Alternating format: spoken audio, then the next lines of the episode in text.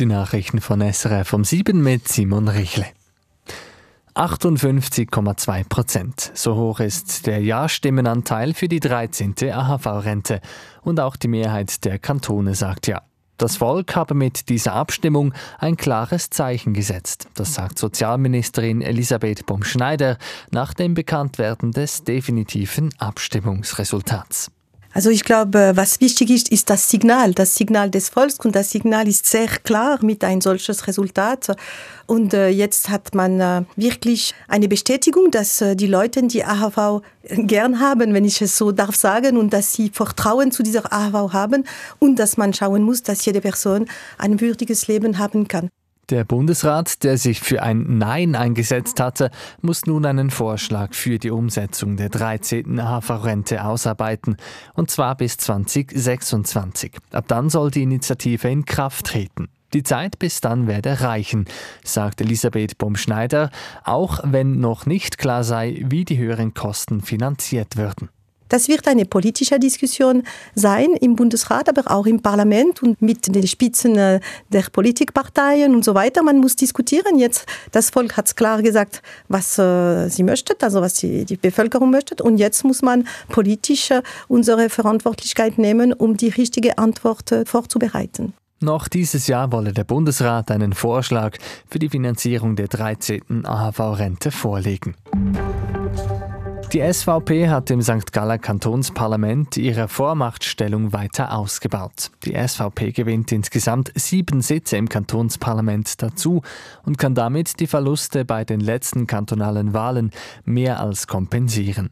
Zweitstärkste Kraft im St. Galler Kantonsparlament bleibt die Mitte. Ihre Anzahl Sitze bleibt gleich. Die FDP verliert drei Sitze, bleibt aber drittstärkste Kraft und auch die SP und die Grünen verlieren einen, respektive drei Sitze.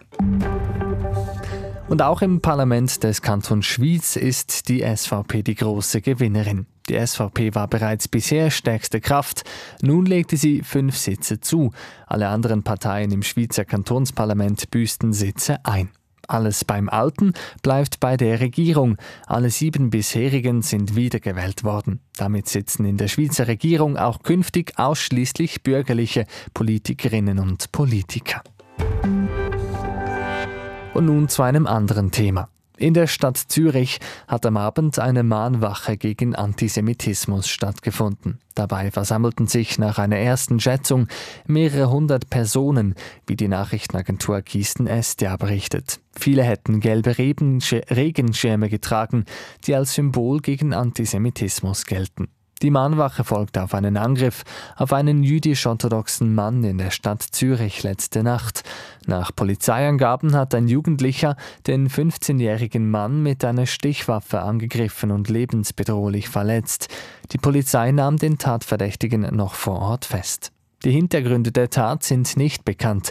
Die Ermittlungen würden die Möglichkeit eines antisemitisch motivierten Verbrechens ausdrücklich einschließen, so die Polizei.